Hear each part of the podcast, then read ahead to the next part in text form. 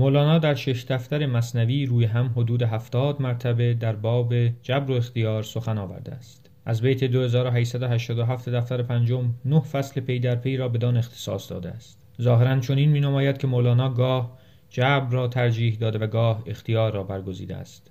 اما این نوسانات فکری متوقف بر منظرهای مختلفی است که از آن جهان هستی را می نگریسته است. زبده نظر مولانا در مبحث جبر و اختیار برزخی است میان جبر مطلق و اختیار مطلق.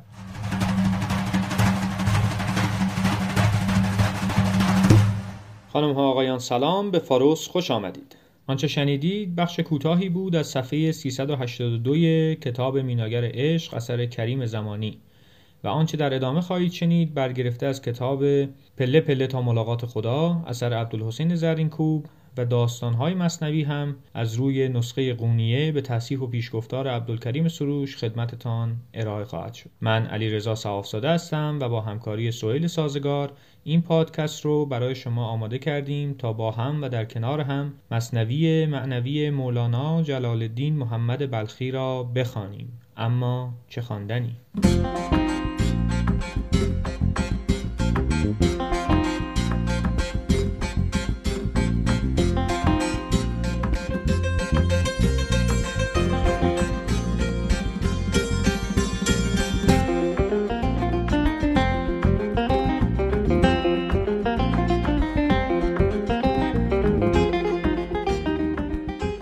در بازگشت به قونیه مولانا جلال الدین که بعد از مرگ سید تنها ماند اوقات خود را در تربیت فرزندان، تعهد امور خانواده و وعظ و تدریس و عبادت میگذاشت. در پایان سالهای دراز محجوری و دوری از یار و دیار اکنون بازگشت به خانه و دیدار عزیزان را مایه خورسندی میافت. پسرانش بالیده بودند و به سالهای بلوغ رسیده بودند. وقتی سلطان ولد 17 ساله با او در مجامع ظاهر می‌شد، به نظر می آمد برادری کوچک در کنار برادر بزرگ خیش راه می رفت. علایالدین محمد هم در این ایام پانزده سالی یا اندکی بیشتر داشت با وجود رفتار غیرعادی که از وی نقل می‌شد از جانب مولانا با علاقه و محبت پدرانه تلقی میگشت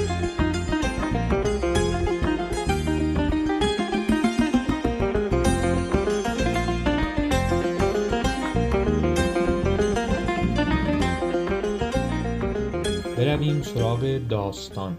ولی قبل از اینکه بخوام داستان این نفر رو نقل کنم می‌خوام اون دو تا خورده داستان و دو خورده روایتی که در در واقع داستان قبلی جا مونده بود رو اول برای شما بگم و بعد بریم سراغ داستان جدید این قسمت. نخستین قصه مربوط می شود به قصه دیدن خلیفه لیلی را. میگه گفت لیلی را خلیفه کان تویی کس تو مجنون شد پریشان و قویی از دگر خوبان تو افزون نیستی گفت خاموش چون تو مجنون نیستی. ور حسد گیرد تو را در ره گلو در حسد ابلیس را باشد قلو کوز آدم ننگ دارد از حسد با سعادت جنگ دارد از حسد.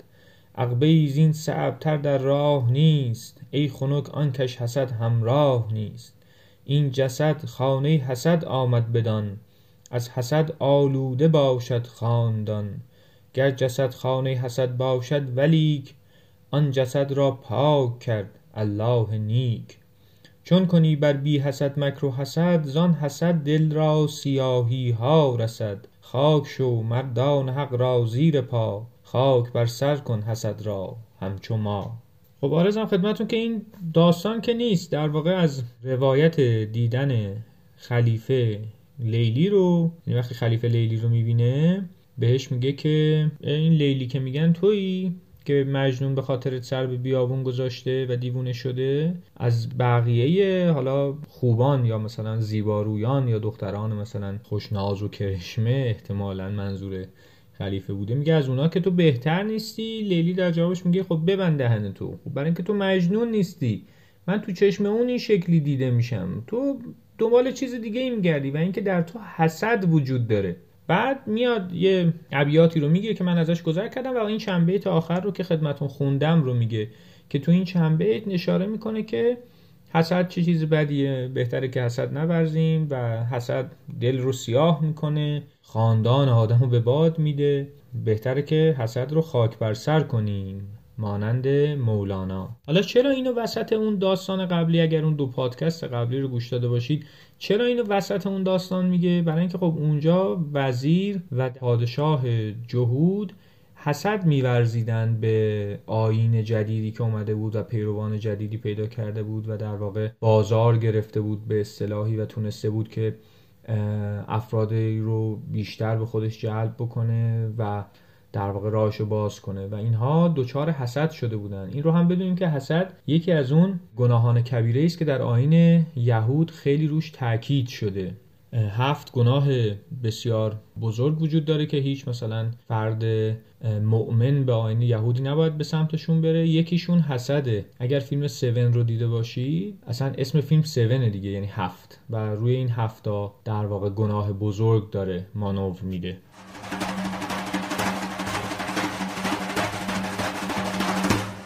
یه خورده داستان دیگه هم ته داستانی که در واقع در پادکست قبلی نقل کردم میگه در مورد احترام گذاشتن به نام پیامبر اسلام در مسیحیت و میگه که توی انجیل نام پیامبر اسلام آمده و در واقع یه گروهی از اون دوازده تایی که گفتیم بینشون تفرقه افتاد و اینها یه گروهی از اینا بودن که به این نام خیلی احترام میذاشتن و هر وقت در انجیل به این نام می‌رسیدن خیلی احترام میذاشتن و بوسه می‌زدن بر اون صفحه و اینها.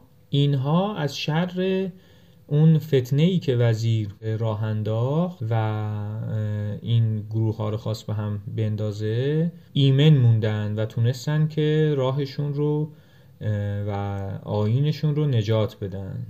این ابیات از 730 تا 742 و با این بیت هم شروع میشه. میگه بود در انجیل نام مصطفی آن سر پیغامبران بحر صفا. طایفه نصرانیان بهر ثواب چون رسیدندی بدان نام و خطاب بوسه دادندی بر آن نام شریف رو نهادندی بر آن وصف لطیف. اندر این فتنه که گفتیم آن گروه ایمن از فتنه بودند و از شکوه ایمن از شر امیران و وزیر در پناه نام احمد مستجیر. بسیار خوب.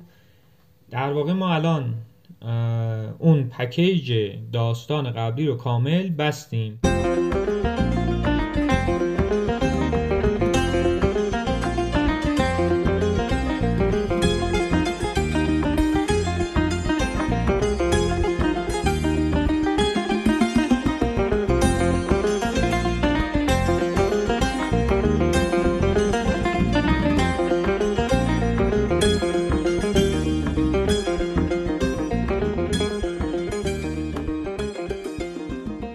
بسیار خوب بازگشتیم. همونطوری که گفتم از بیت 743 این داستان شروع میشه و تا بیت 902 ادامه داره. خیلی کوتاه تازه وسطش یه دونه خورده داستان دیگه هم هست که اون رو هم براتون تعریف می‌کنم. اسم داستان هست حکایت پادشاه جهود دیگر که در حلاکت دین عیسی سعی مینمود و با این بیت شروع میشه.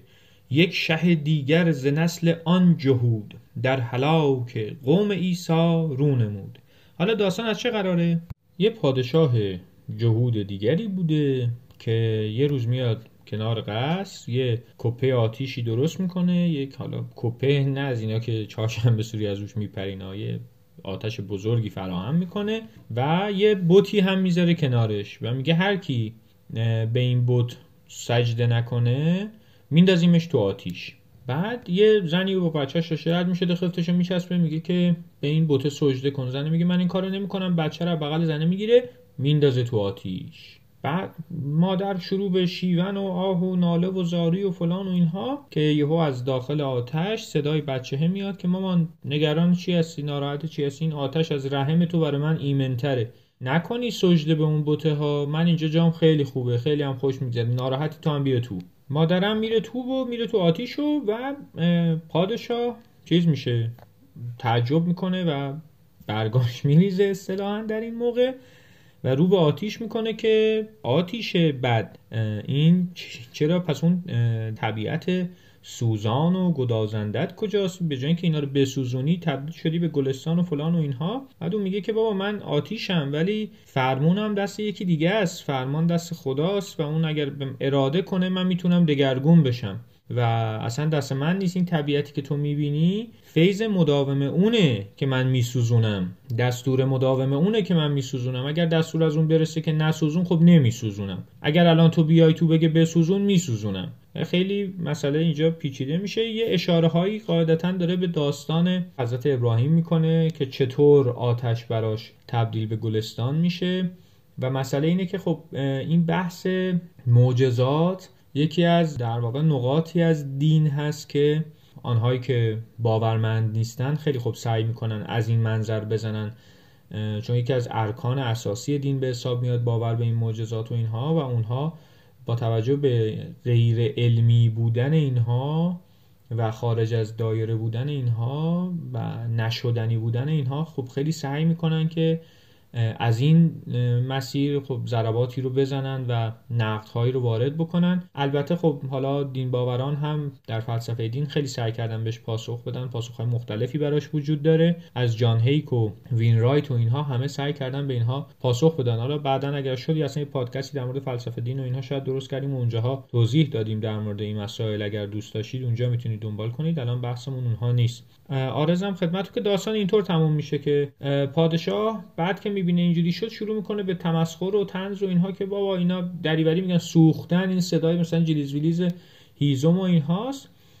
فرمان می‌رسه از بالا که در واقع دیگه خیلی داری پاتو از گلیمت فراتر می‌ذاری. ما به تو کلی نشانه دادیم که سر عقل بیای و دست از این کارا برداری. نکردی آتش به اندازه چهل گز بزرگ میشه و این پادشاه و سایر جهودانی که دور برش بودن رو در بر می‌گیره و همشون رو میسوزونه. بعد اونجا یه سری ابیاتی مولانا داره که همونطوری که من دو سه قسمت قبل اشاره کردم یه مقداری انگار که یهود ستیزانه است این ابیات. چون به هر حال در هر دین و آینی آدم های متعصب آدم های خشک مغز آدم های به دور از استدلال وجود دارن. ما در همین آین و دین اسلام هم خب داعش هم داریم طالبان هم داریم از توش خب عارف و در واقع انسان های شریف و بزرگوار هم در میان و اینطور نیست که خب همه یکسان باشن و ایشالله که اشاره مهلوی به اون بخش از این دین آین بوده باشه. یعنی به خود دین که قطعا کاری نداشته به خود دین یهود بیشتر اشارش به پیروان خوشمغز متعصبش بوده.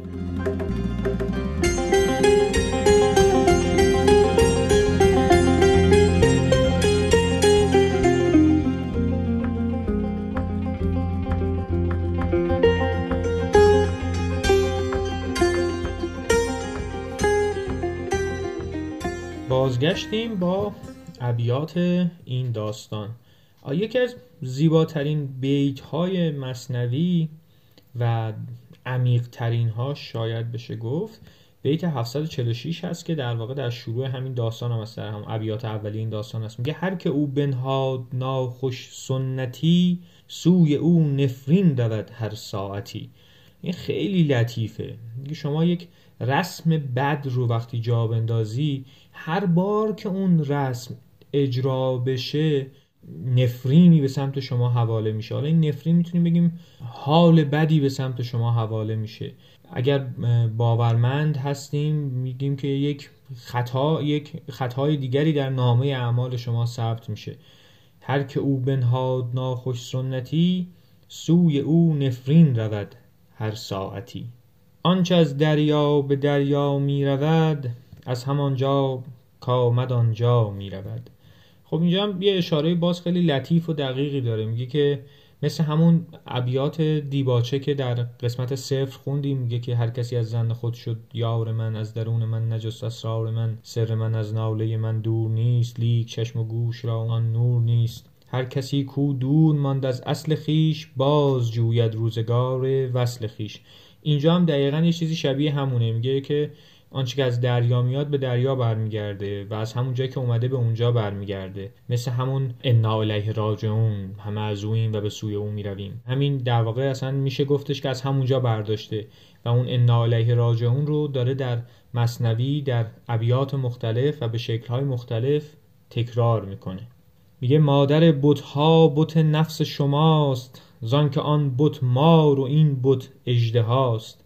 اینجا داره میگه اون بوته که اون جهود آورد که کنار آتیش بذاره و فلان و اینها مثل مار میمونه در مقابل بت نفس آدم که اجدهاه ما در دین هم یک تعریفی داریم دیگه میگیم جهاد اکبر جهاد با نفسه با خوده و خودشناسیه که مهمه.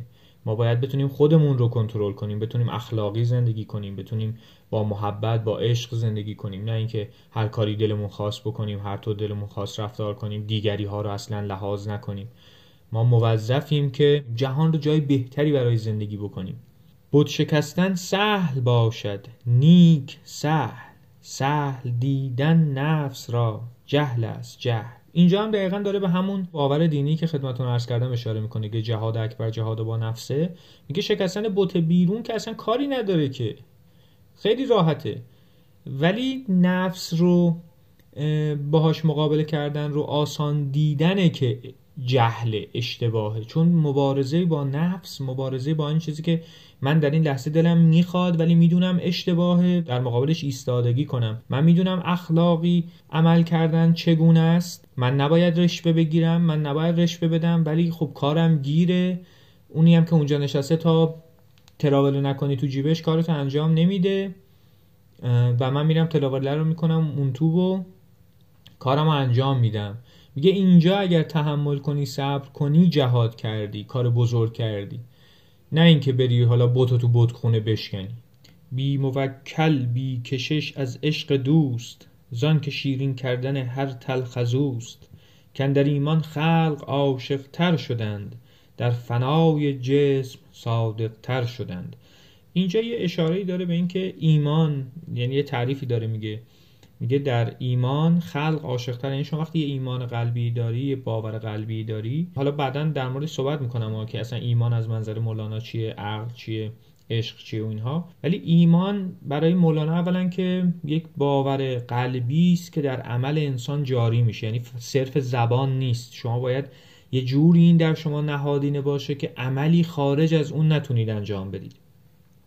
و وقتی این ایمان در قلب شماست شما عاشق ترید یعنی یک ارتباطی بین ایمان و عشق وجود داره. و در فنای جسم یعنی در از خودگذشتگی در خود رو مرکز جهان ندیدن در خودخواه نبودن صادق تر میشه انسان. انسان با ایمان انسان عاشق در اینها صادقتر و استوارتره.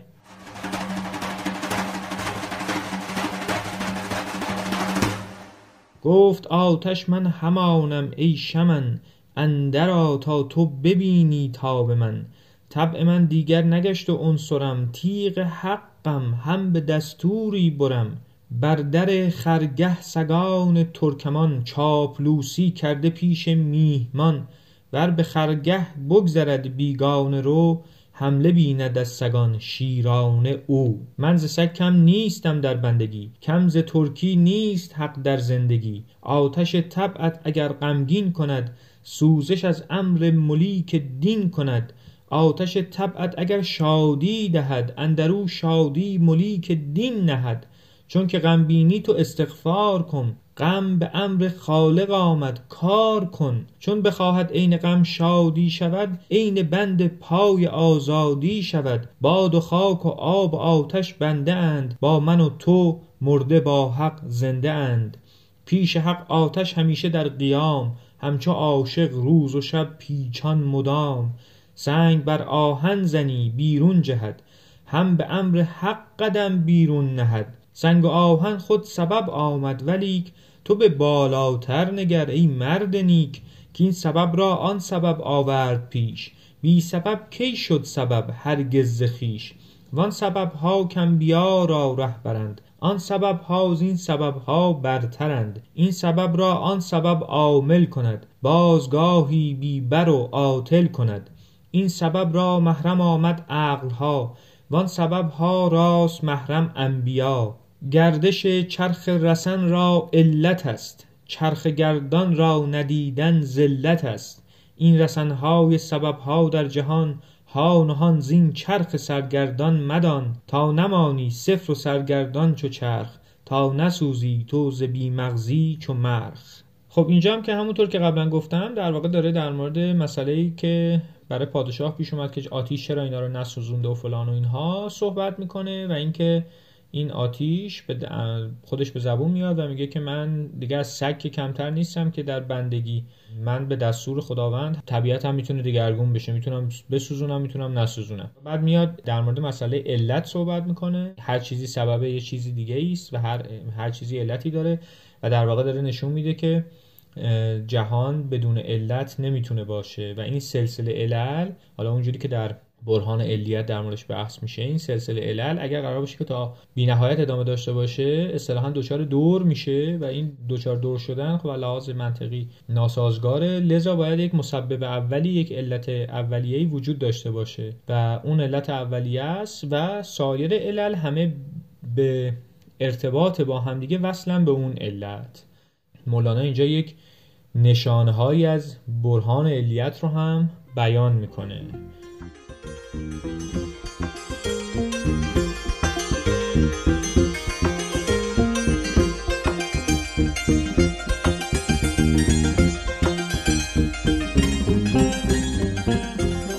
بسیار خب بازگشتیم. این قسمت هم خیلی طولانی شد. یه خورده داستانی داخل این موند که میمونه برای اول قسمت بعد. و بعد قسمت بعد یه داستان خیلی بامزه ای داره که شاید بچگی ها از زبان پدر مادر زمانی که قرار بوده ما رو بخوابونن یه گوشه هایی یا یه چیزی شبیه اینو شنیده باشیم یا در مثلا کتاب داستانه که برای بچه ها می یه چیزی شبیه این با اقتباس از این رو شنیده باشیم. داستان خرگوش و شیره. خیلی داستان بامزه ای من خودم خیلی دوستش دارم. و قسمت بعد و قسمت بعد رو یعنی دو قسمت آینده رو اختصاص خواهیم داد به اون. ممنونم که گوش می‌کنید دنبال می‌کنید. و اگر خوشتون اومد معرفی کنید ما رو به این و اجازه بدید که شنیده بشه این پادکست. و همین. مراقب خودتون باشید روزگار خوش و خدا نگهدار.